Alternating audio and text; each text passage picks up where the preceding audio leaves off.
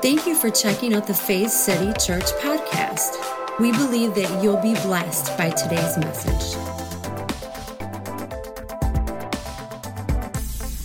I want to get into the message today, and I don't want to keep you real long, but I want to talk about this idea of embracing others. This has really been on my heart, and even in this this past couple weeks, I've been really thinking about this. When Pastor Jake was here, how many of you were here for Pastor Jake? Awesome word, wasn't it? But he and I sat down and we had a conversation um, on one of my episodes on my YouTube channel about this idea of how do we deal with negativity? Uh, how do we deal in a culture that seems bent towards the negative? And and we, we came down to this place or this space where we were talking about embracing others. We have to get to this point like Jesus, where Jesus wasn't looking at anything except the heart of the person. I, I love what Jamie Engelhart said. He said, Jesus never saw sin in someone. He saw the sonship in them. Right? He saw sonship. He saw the fact that they were lost. They were operating as orphans, but they didn't realize they were built. They were made in the image and likeness of God, and so they lost their identity. I mean, that's the story of man in Genesis, that we lost our identity. Adam and Eve. Adam actually means human being. So it's the story of human beings and how we lost our identity. And so up until the time of Jesus, we were slowly discovering things about God's identity, but he came to reveal the heart of the Father, who he truly was, but he also came to reveal who you were and who I was. Does that make sense? And so there's this, this place where we need to say, okay, and it takes faith. Because how many ever looked in the mirror and you think about what you did last night? Right? What you did last week, what you've done in your life. And so you look at yourself, and sometimes you see yourself as a sum total of your actions. But God's looking at you and saying, no, you are who I say you are, and you are a son. You are a daughter. Now, in church terms, when we talk about sonship, that includes the ladies. Can I get an hey from the ladies? In this time, in the first century, you got to understand it was very patriarchal, okay? And so the, the man was the head of the home, the head of things. And so when they say brother, they mean brother and sister many times. When they would address dear brothers, I come to you in a letter, they're talking about the whole church. We're brothers and sisters. So when I say brother today or son, I want you to know it includes everyone. Does that make sense? And so it's important that we see this idea of embracing others. Now, for some of us, this may be tough, because we've been brought up in religion. And religion has told us that we have to build walls, make borders, we have to separate from other people. Because we read scriptures, you know, we're not of this world. That's true, but it's not talking about we're not of humanity. It's saying we're not of the system of the world. Big difference between the world and people. Do you follow me here? The world is a system, a system that's built on hatred and greed and anger and retribution. But we have this kingdom that's built on right relationship. It's built on peace. It's built on joy. It's built on grace. It's built on unity. And so Jesus came. Think about this. Who were the ones who actually gathered at the table of the Lord? Whenever Jesus was present, who gathered? Those that the religious system would say, mm, they don't belong. Jesus said, yes, you do. But see, he didn't leave them there. Instead of seeing the sin in them, he saw the son in them. And so when you see the son, when you call out the son, when you draw out the son in someone, that is what brings them to a change in their actions and their words. Not saying you're a dirty, filthy, rotten sinner and God can barely stand you. You are a stench in his nostrils. There's nothing in the scripture that says that, by the way, just so you know. These are things that we've concocted through different verses, but I'm telling you, God has never left us or forsaken us. He's always pursued us because he loves us. And so I want us to get to a point where we can literally embrace others, even if they're on the opposite side of the aisle than us. I know this hard. Well, they're a Democrat, and I'm a Republican. Who cares? Are you a Jesus follower? See, sometimes we put those things above following Jesus or the kingdom, and we need to get our priorities straight. No legalism. I'm just saying we need to get our priorities straight. And so the Apostle John, he's addressing this in First John in chapter two. I want to read a, a section of scripture here. He says, Beloved, I am not writing a new commandment to you, but an old commandment which you have had from the beginning. The old commandment is the word which you have heard. Verse eight. On the other hand, I am writing a new commandment to you, which is true in him and, look at this, in you, Why? Because the darkness is passing away. Now, a lot of times when we see darkness in the scriptures, it's referring to ignorance, okay? So ignorance is passing away, but look what's happening. And true light is already shining. True light, revelation, wisdom, inspiration from God. He's showing us something different here. Verse nine.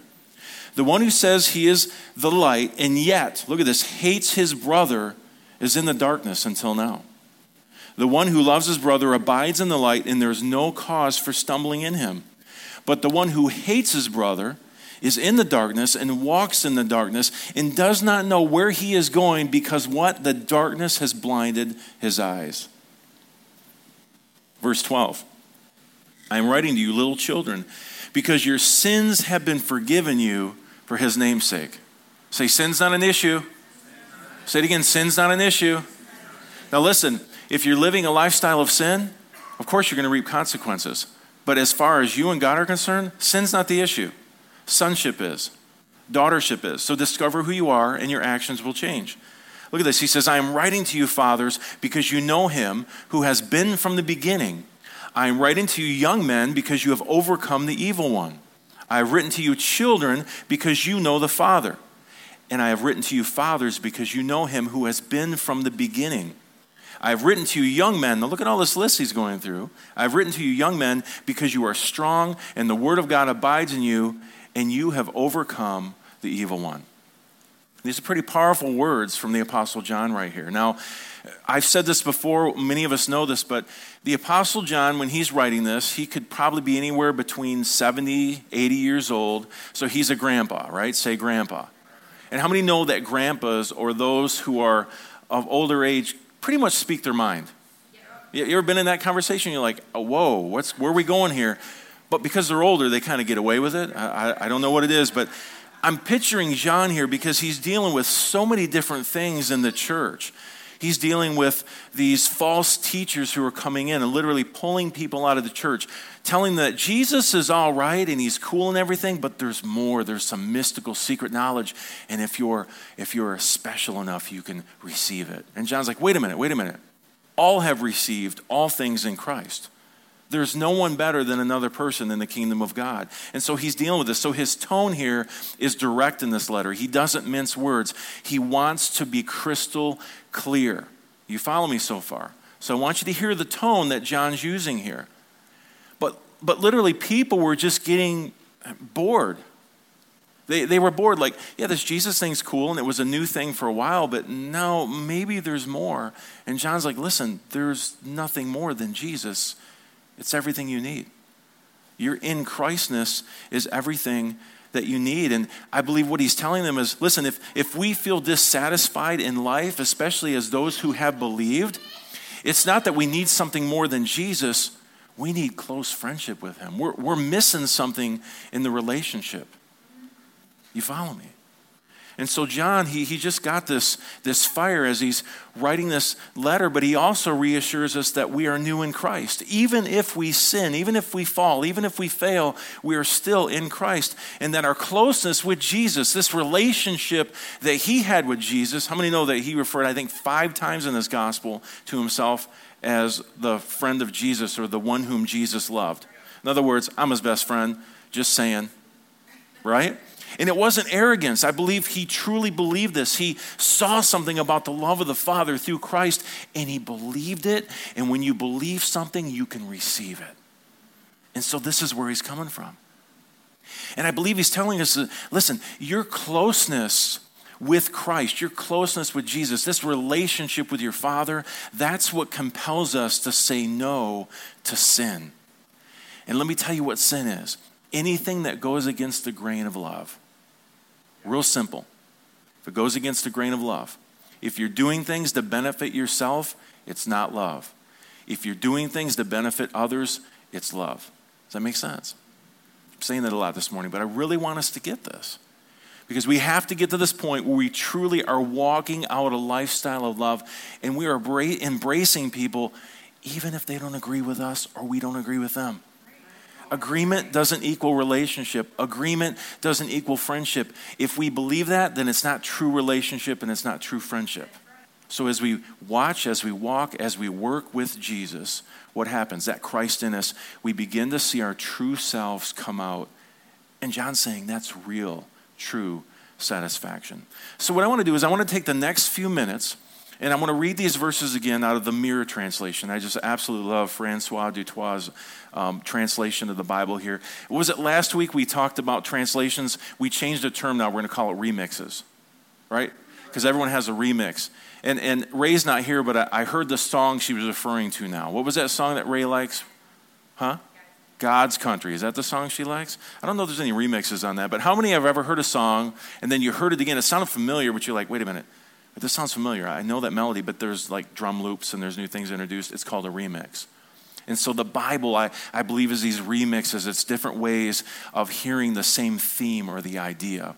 And so in the Mirror translations, it's really beautiful in a lot of portions. But my goal here is not just for this morning for us to see this, but also as we continue this journey together, I want us to start to allow ourselves to move a little bit. See, referring back to episode eight on my YouTube channel, when I was talking to Jake, he said something really interesting. He said this word indoctrination. He says, you know that everyone is indoctrinated? Everyone. It's not held for just a Christian or a believer or someone who follows Jesus. We're all indoctrinated. He brought up this point. He said, even your doctor is indoctrinated. You ever went to your doctor and he's like, this is what I feel based on, I mean, he doesn't say this, but it's based on his education, what he's heard, what he's seen. And sometimes we're like, I need a second opinion. Right. Why? Because he's coming from his indoctrination, from his viewpoint. Every single one of us, based on how we've been brought up, how we were, some people are indoctrinated to believe that God doesn't exist. I have friends who are atheists. You do? Absolutely. They're my friends. Because I look through into them and I see the potential and the goodness in them, even if they don't believe in God. And you know what I found? I found with true relationship and loving people where they are, some of these so-called atheists actually are now, now tell me a little bit more about this God. And then when I actually present the picture of a loving God who's not angry, who desires relationship, they're like, this is what I've heard. I've never heard it that way before. That's really sad, right? And so indoctrination, we all are indoctrinated to some point. And so as we go on this journey, I want us to be open enough. And I know this is scary to some because they're like, no, I, I grew up in this religious box and I was told to believe this and believe that. Well, that's that's great. That's where you were on your journey. But are you open to the Holy Spirit to say, if there's something different, Holy Spirit, help me see it. Because I want to be the best version of who you've made me to be. And sometimes when we keep ourselves inside a box, we can't reach that potential. I know it's quiet this morning, but I want us to consider this. Asking questions to God is not a bad thing. It's a good thing. In fact, the Hebrews, what's really cool about the rabbis is they would sit around and they would argue the scripture all the time. They would take it, they would actually refer to the scripture as a gem that has many facets, and they would just, they would go over and over and over and they'd argue about, no, I see it this way, well, I see it that way, and they would maybe convince each other, maybe not, and they would just kind of exhaust everything they could on that, on that scripture, that gem, that one facet, and they would turn it just a little bit more to another facet, and they would expound some more on it. I think that's beautiful. We should do that. The scriptures are beautiful. I believe they're inspired. But sometimes we read an English version of the Bible and we're not getting the true sense of what's happening. That's why any of us can Google Greek and Hebrew and look things up. Just do it on a couple scriptures. You go, okay, wait a minute. Everything's just exploded. It's totally different than I'd ever seen it before, because Greek and Hebrew are such deep, beautiful languages. So we can do that on our own, right? But I want us, the bottom line today, I want us to get to this point where we see all of humanity as brothers and sisters. And because when we do, guess what? Our mode of living completely changes. How we treat people, how we speak to people, how we see people, it completely changes. And I'm telling you, when you treat someone with dignity and honor, they will hear what you have to say. So I want to look back at First John chapter two, of course, and verse seven. In the Mirror translation, it says this, my beloved, say beloved. I like what Keith Hirsch says, be loved, say be loved. He says, my beloved family. Now this word beloved in the Greek, it literally means this, to be esteemed, to be favored, and to be worthy of love. So look at even John, even, even though John is a little bit fiery in this letter, kind of like Paul was in the book of Galatians, he's really addressing some things in the church. He still hasn't forgotten how God sees and who how he now sees people. He's saying, my beloved, my esteemed, my highly favored, my, my family worthy of love. He says, I know that the words I write to you here may not immediately remind you of the precepts, or we could say commandments of Moses. This does not mean that it's a new doctrine. It is the ancient conversation that echoes God's voice prophetically. It is indeed the very conclusion of the word which you have heard from the beginning. Now, what is he saying here? He's saying, listen, this is not a new commandment, but at the same time, it is. See, we gotta we gotta look at the Ten Commandments or the law in the proper light.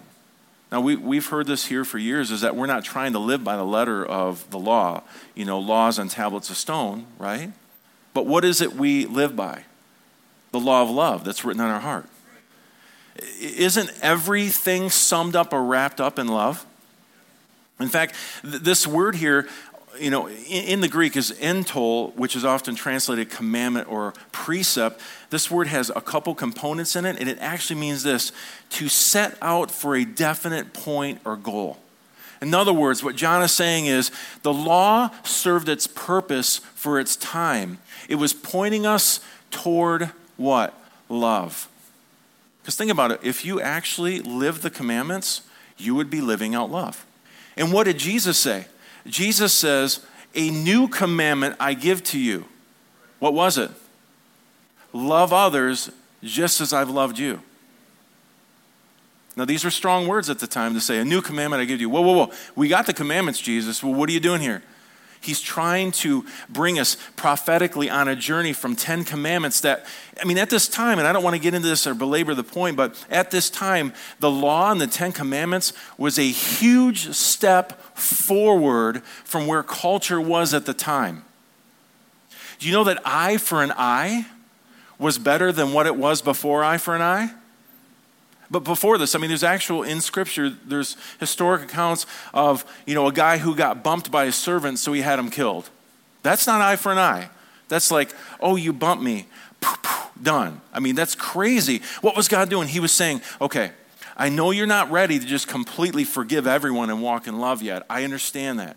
I know that you're married to the culture and the ideas of sacrifices to gods to try to appease, so I'll work within that system, but When you offer, when you bring these offerings to me, it's going to be different.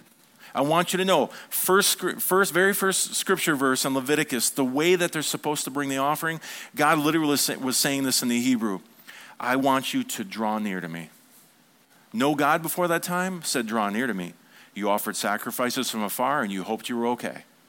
So God was already radically changing their thinking, say, I want you to draw near to me. Not only that, I'm going to set up some commandments and some laws for you to follow so I can get you to start to understand what it looks like to walk out a life of love. And let's start here, eye for an eye. Someone steals from you, they need to pay you back. But you can't kill them. And listen to this. In cultures around Israel, if someone were to steal from somebody, do you know what the consequence was? Their hand got chopped off. And God said, no, no, no, we're not going that route. Do you know nowhere in the old covenant law with Israel is there any place where anyone can have areas of their body cut off? There isn't. It was eye for an eye. Rest- restoration, restore what you've stolen. Do you, do you see this flow?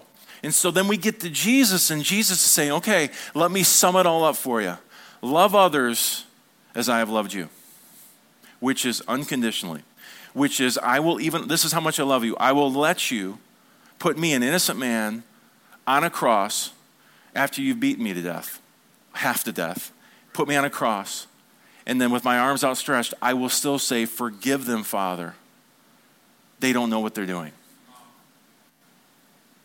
Come on. I say it almost every week. Right? That there's no love, there's no love greater than this, that you lay your life down for another. That's full display. That's what Jesus did on the cross. He said, look it, this is full love. Now will you follow me? It's a different way to live. And so what is John saying?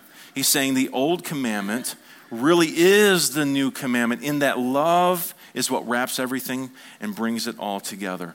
In the old, you must love. In the new, you will love, just as I've loved you. Isn't that awesome? In fact, even in, in the thou shall, we're thinking it's like you better or else. But that word shall is you will. Hang with me and you will. Isn't that cool? Sometimes we make it so about, there's so much there, I can't get into it. Verse eight, and yet it is a glorious new message that I am writing to you. You may ask, how can that which is old also be new? Herein is the secret of its newness. Whatever is true of Jesus, get this, is equally true of you. Say, I'm just like Jesus. That wasn't very convincing. You are. Say, I'm a son. I'm a daughter. I'm just like Jesus. Listen, I know that you all got some crazy actions you want to clear up. Yeah, me too. But but listen, you can't say that you are just those actions. You are who you are, and you're learning what that means, right? That's your identity. It says the days of dominance of darkness as a reference to human life are over. The true light surely shines with bold certainty. And look at this, illuminates your life as it's unveiled in Christ. How many have noticed on this journey, it's like Christ is in me, but it's a process to unveil what that means. Like it's a daily process, right? And you should be able to look back and go, wow, uh, I'm different. There's more unveiling than there was a year ago or two years ago or five years ago. And so it's a journey. Verse nine, to feel justified in your judgment, to dislike a fellow human is to continue in darkness, even if you might claim to be in the light. That's really what I want to center on here. Look at this. This place of illumination is not cheap talk. It immediately translates into seeing your what? Brother differently. Now, is brother just a male? No. Male and female. But I love this translation because the word brother, he translates fellow human because in the Greek it refers specifically to all of humanity. He's using the word brother, that's the English translation, but he's saying all of humanity. In other words, if you say that you love God and that you're in the light and you're so you're tight with Jesus, man, you're good to go. Man, you're just walking it out, but you say, I hate that person and I can't stand that person. He's saying, you're ignorant. You're walking in darkness. You are not displaying the Christ in you. You are not walking out kingdom. Now, I'm not trying to be hard on this, but sometimes there's people who post stuff and they mean well on social media. Sometimes I wish we could just burn it all up, the social media. But they post things in the name of God that is full of bigotry and hatred against people. And I'm thinking, huh? That was not inspired by God. That was inspired by your indoctrination. Well, brother, love the sinner, hate the sin. Stop saying that. You say that to someone who's in a lifestyle, they just think, yeah, what you're really saying is you hate me. I know what you're trying to say. How about just love people? I'm usually not this hard. I'm just saying, how about just love people? We think that we are the ones that are changing a person's heart. But, but, and I'm not speaking to you, it's probably the other church up the street, okay? You guys are awesome. But when we, in the name of Christ, when we speak things out of hatred, out of indoctrination, and it comes across like I'm better than you, you're not winning their heart. Jesus didn't speak to people like that. The only time I saw him speak harshly in the scriptures, I wasn't there. This is all I have to go on, and I choose to believe that it's truth, okay? But when I see, the only time he speaks harshly is to the religious people who are shutting others out. But see, we, we, we're afraid. We're like, well, if I embrace that person, it means that I condone everything they're doing. No, it doesn't. Just because you embrace someone doesn't mean you agree with them. Listen, my wife and I have been married now almost eighteen years. I don't know how, she, I know, Bruce. Bruce is like, wow, thanks, bro. You're probably saying wow because you've been around the block like, what, three times as much? You, okay, Bruce is better than me, just so everyone knows. But here's the thing. In eighteen years, I'm just going to tell him, honey, I got to be honest. We still don't agree on everything. She's wrong on stuff and she doesn't know it. I'm just kidding. We don't agree on everything. Sometimes we have to agree to disagree. I don't say, well, you don't agree with me. I guess uh, let's go down to the courthouse. We got to get a divorce because we have to agree on every single thing to be friends and be in a relationship. What?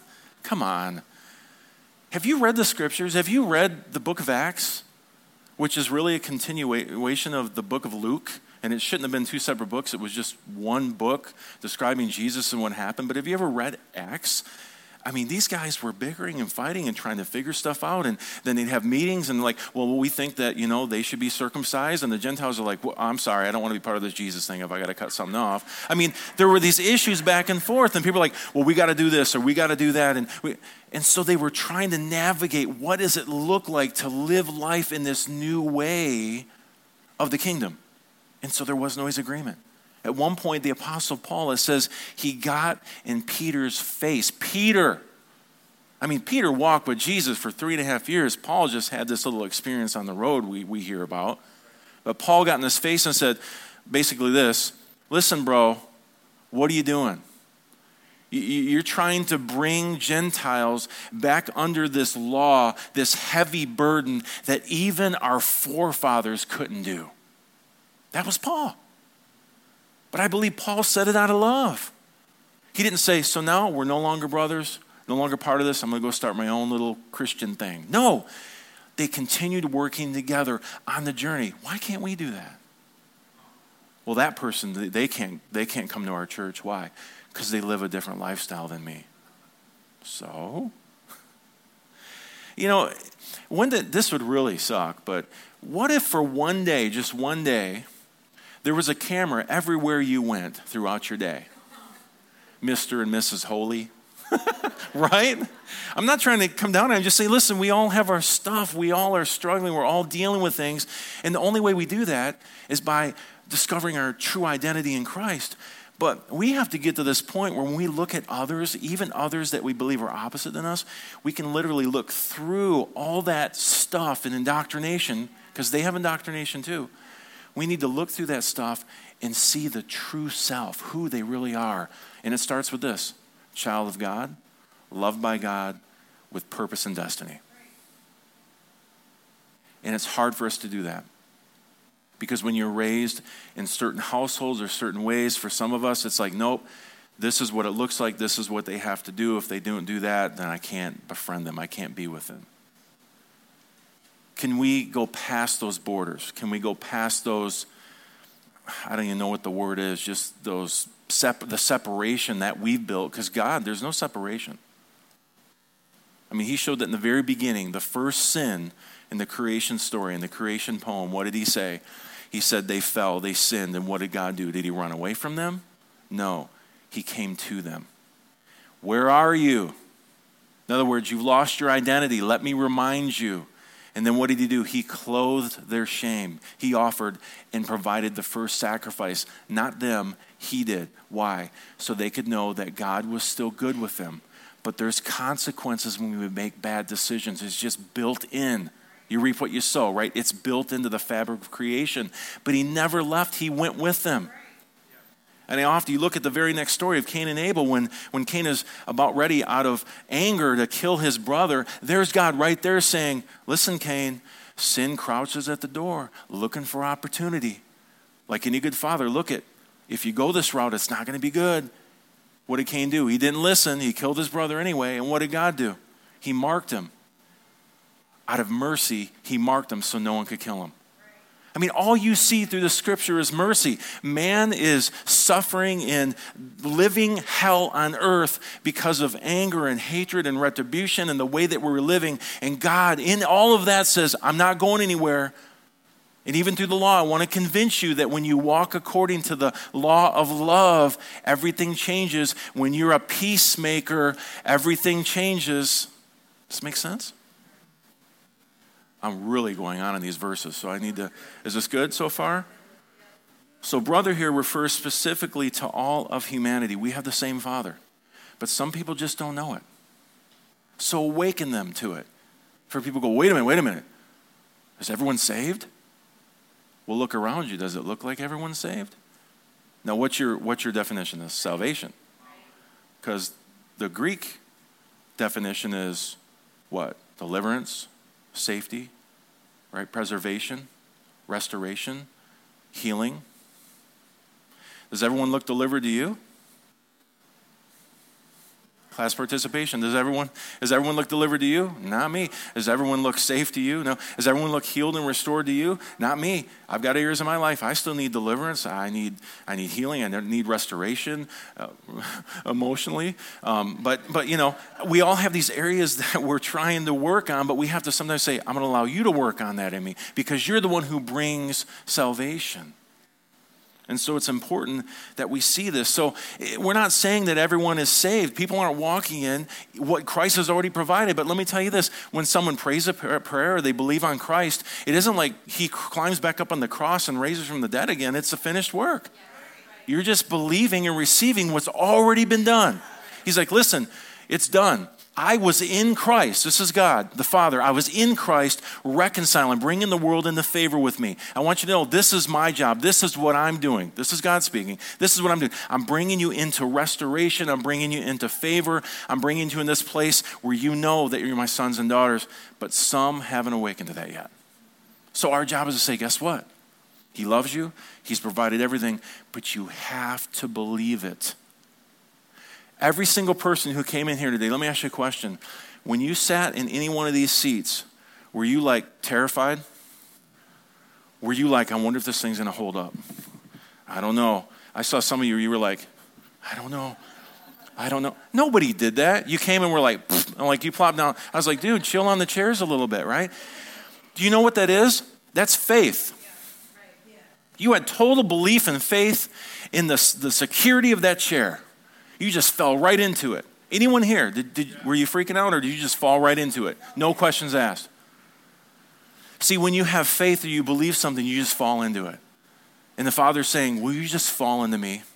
Will you fall into this finished work? It's already done. Listen, you're made in my image and my likeness. You've lost your identity. You're living like an orphan. You don't know who your family is, but I'm right here. Lean into me. Fall into me. And discover your true identity. That's the gospel. That's the good news that it's already been done. But if you don't believe it, you'll never walk in it. You'll never receive it. You'll never receive the benefits of what it means to know who you are. But I really want us to get this because what happens is when we understand this clearly, our focus, our gaze changes to those outside of the realm of where we live. That religious indoctrination, that political indoctrination, all those things that we allow to build walls between us, they begin to come down because now when we see someone, we see the son in them. We see the daughter in them. Let me challenge you. If you've ever had an issue with someone because of their lifestyle or their political bent or what they believe, maybe, just maybe sit down with them for coffee, have a meal with them, and don't discuss politics and lifestyle. Discuss them. Because I believe we have to get to this point where we can look so deeply into the other that we begin to see ourselves. People with the same fears, the same loss, the same things that make them happy, the same emotional trauma, because we're all humans. Does this make sense? Listen, your job is not to save people. Sometimes we go at this whole, I've got like a list of scriptures, I'm going to convince you that you're dirty and rotten, and, and but Jesus died for you and now you can. Listen, I get the story, but how about this? Develop relationship with people first. Let them see that you love them, truly love them as a human being, just like Jesus did. When Jesus says, repent, for the kingdom of God is at hand, the word repent has become this dirty word where we, we scream repent with an A on the end. Repent! And then they grovel to an altar because somehow if I can just grovel hard enough, listen, there's no groveling. Jesus wiped the slate clean. Listen to me. Jesus wiped the slate clean. The word repent metanoia in the Greek literally means to change your mind. So when Jesus and the apostles would say repent without the A on the end, because of course they would be saying metanoia, but oh yeah, that's an A at the end, isn't it? Metanoia. But they didn't say it like that. They said, listen, change your mind about who you thought God was and who you are. That's the gospel. First of all, convincing people through your love and your grace and your, your works, your good works that were prepared beforehand, so you should walk in them. Like when they see you, like, man, they just do good in the community. They love people. They show grace, even if someone, this is just crazy. What is this all about? And you attract them with the Christ in you. What happens? You have an opportunity to speak to them. Oh yeah, I'm just, I'm just living out my identity. What does that even mean? And then you get to have conversations. And you don't have to change them. You don't have to change their lifestyle. Let the Holy Spirit do what the Holy Spirit wants to do with them. I just want us to get this. Brother here refers specifically to all of humanity. So we have the Apostle John here. He's addressing misunderstandings that he's been hearing about the people in the church. And he sees that, you know, they're thinking, well, I'm, I'm friends with Jesus and I'm walking in the light. But he sees people who say, I love Jesus, I'm a friend, it's all good, but I can't stand her, I don't want to talk to him, and there's no way in heaven that I'm crossing the street near that family. Am I messing? Listen, I'm not preaching at you, I'm preaching kind of with you, because I need to hear this too. I mean, without a show of hands, how many times have you just even thought that thought about that that person? And then kind of in your spirit, you're like, wait a minute, what do you mean that person? That's my brother, that's my sister. What, what am I doing here? This is not kingdom. Forgive me, Lord. I'm not seeing people correctly. I'm seeing people as a sum total of their actions, and I'm not seeing the son and the daughter in them. And they're never going to see it unless we can see it first in them and draw it out and show them who they are through relationship. And you can't have relationship with people if you're not there. But I, but I really, truly believe that God is bringing the church universally to this place where we can put down the, the labels, if you will, and see people as human beings. There was this, I heard this guy, he you know, he often posts on social media and, and, and he'll post something. And then, of course, you know how it is on social media. You can say something as sweet as ever. God loves you. He cares for you. He desires you. And there's always some guy that crawls out of the woodwork and says, yeah, but, right? He gets his big butt in the way.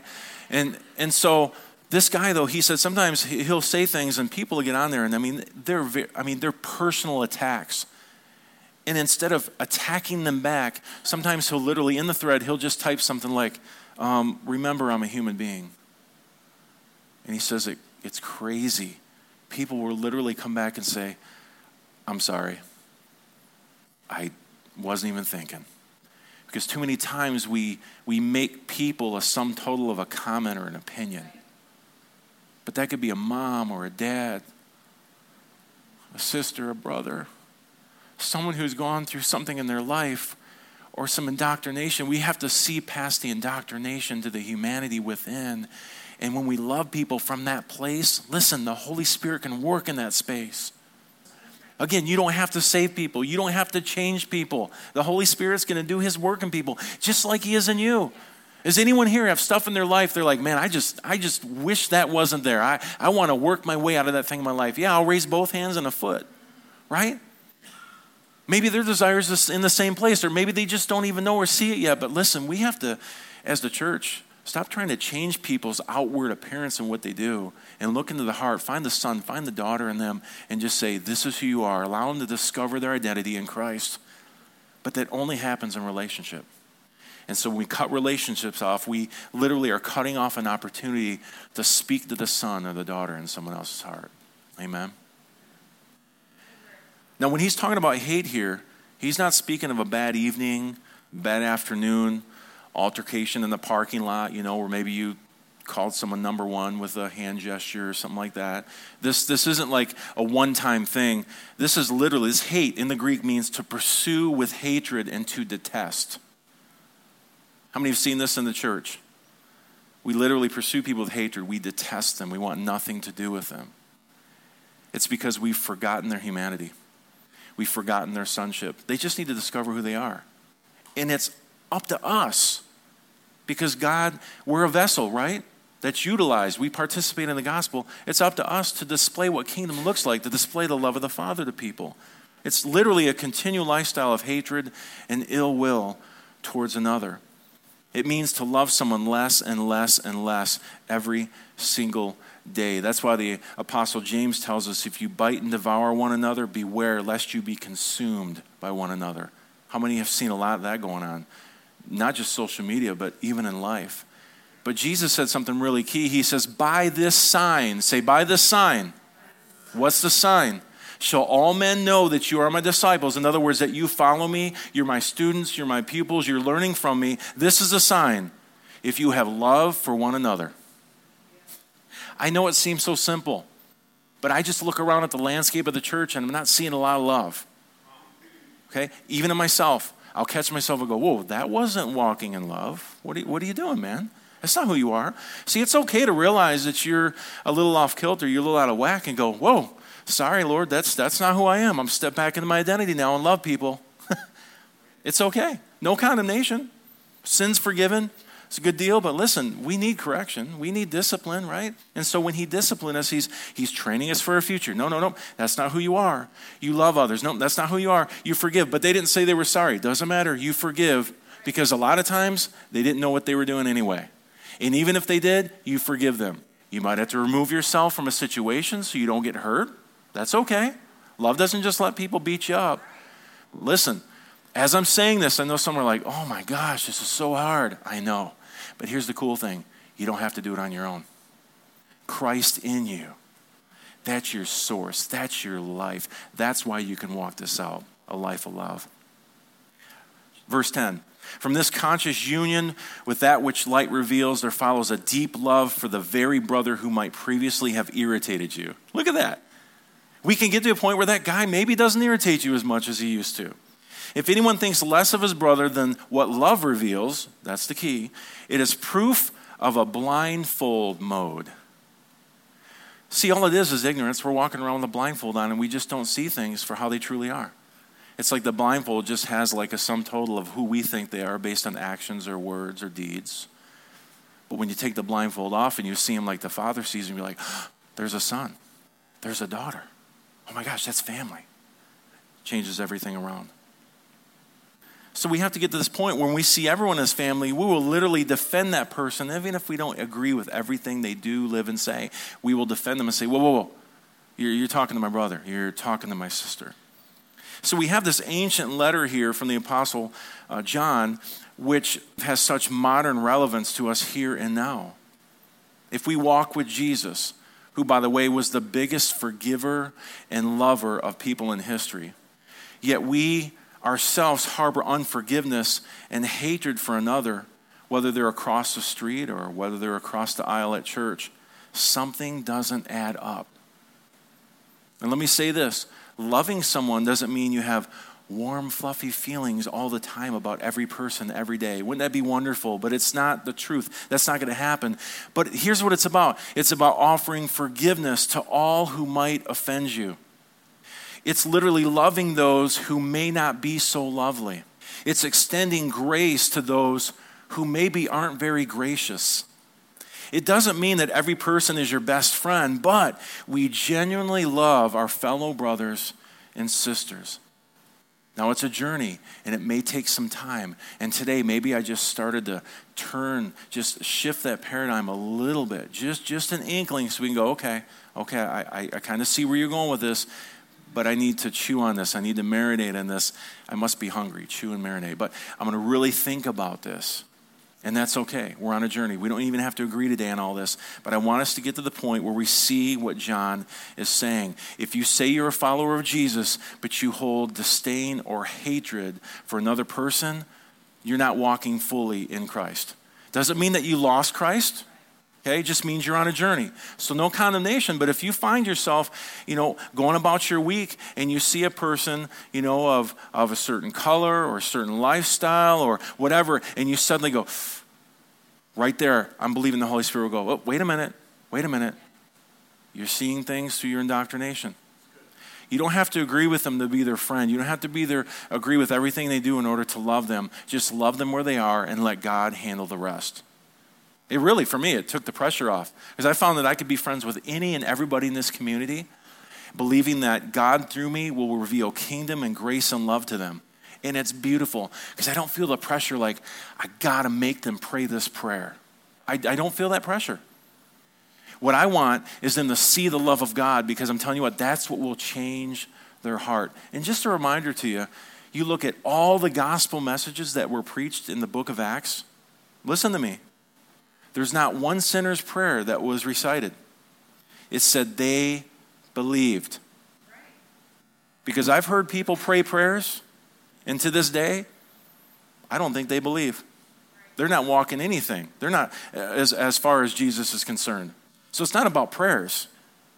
Did you hear me? It's about belief. And when we believe something, we'll actually receive. We'll, we'll take that revelation and we'll walk it out. And so all I want to do is, let's starting here at Faith City, I want us to begin to actually truly walk out grace and love to people. Let them see the Father's heart toward them, who they truly are. I'm telling you what, they're not going to stay the same. Eventually, they may believe and then walk in it just like you are on the journey, letting the Holy Spirit work on things as they go. Isn't it awesome? Let's skip down a couple verses because I took a lot of time on some of that. Let's go down to verse fifteen. It says, the Father's love does not compete with anything the world system has to offer. What is the world system? It's cosmetic attraction, it's surface and external. But look at this, the Father's love is from within. It's internal. Do not be lured into an emptiness where love is absent and romance seems lost. Isn't that beautiful? See, John is really serious here, I believe, about our love walk, isn't he? He's saying, don't, some of the other scriptures, he's saying, don't block the light from others. You're convoluting the light for others who are looking.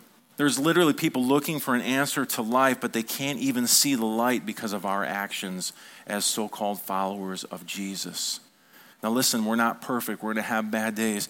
But I'm telling you, the more that we walk this out, people who are looking for the light, they will see the light in us because it resides in us. And we can awaken them to who they are. Have you ever met a follower of Jesus, you know, who said, I'm a Christian? And you're like, wow, please don't tell anybody, right? Because you're not displaying the Jesus that, that I know. That's not condemnation. That's not putting anyone down. It's just sometimes it's like, whoa, you're, and this is what's great about God. Through all of history, he's let us misrepresent him and he still loved us right there. Isn't that wild? That's like true love. Yeah, you're misrepresenting me, but hang with me long enough and you'll see the truth. So John says you become a blockage. People who are groping for the light are confused by your lifestyle. And really, I think at the end of the day, he's saying, listen, spend a day with Jesus and you'll embrace everyone. In fact, you'd embrace anyone, just like Jesus did. Amen? The church should reflect that it should be a demographic of every season, every stage, and every person. And without us looking down our noses at people, we can say, wow, they're in a different stage than I am, but that's okay. I can befriend them. I can help them. I can just be in relationship with them. And I'm telling you, the love of God, I found in my life, the love of God is the, is the fuel that I need for life. Some days it just keeps me going. It keeps me seeing people for who they truly are. Because there's days, I'll be honest with you, man, you ever been in line somewhere and you're thinking, man, I just don't want to be very Christ-like right now, right? Why? Because that person isn't. But our Christ-likeness shouldn't be based on how someone else is acting towards us. We should give grace and love and goodness regardless. And I'm not saying this because I've arrived. I'm saying this because it's the truth. It's what Jesus displayed. So my question this morning, as we close our eyes for a moment, I want you to think about this. Is there anyone in your life that you've refused to embrace? Is there anyone in your life that you said, you know, I can't befriend them? I can't have a relationship with that person because maybe we have a fear that, oh, what if I do? It might rub off on me. Now, use wisdom. Listen, if you're someone who struggled for years with alcohol, then listen, you don't have to go to the bar and hang out with all everyone drinking alcohol. I get that. There's people who can do that. I can go to the bar and hang out with friends and I don't have to get drunk. But I don't look down my nose at them. I'm just like, yeah, that's cool, man. Let's have a beer and let's talk. Because th- there's no legalism in this. Does that make sense? But maybe you're in a situation where you can't do that. So use wisdom. Follow the Holy Spirit. But but think about this. Is there anyone in your life that you said, you know what, I, I just, I cannot befriend them. I can't be close to them. I have hatred. I have disdain for them. I want you to think of that person. And I want you to say this with me. Heavenly Father, help me. Jesus, help me.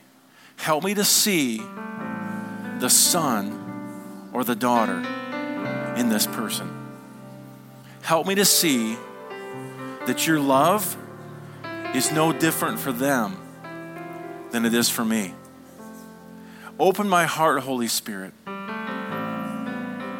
If there's any areas in my heart where I've been wounded, I've been hurt, maybe there's indoctrination, there's things that need to be mended, I give you full permission.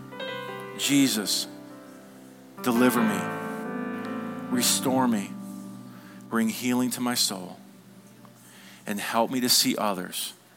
Help me to embrace others as family. In Jesus' name. Everyone said, amen. For more information about Faith City Church, please go to faith city dot t v. As always, we pray that you would grow in the knowledge and grace of our Lord and Savior, Jesus Christ.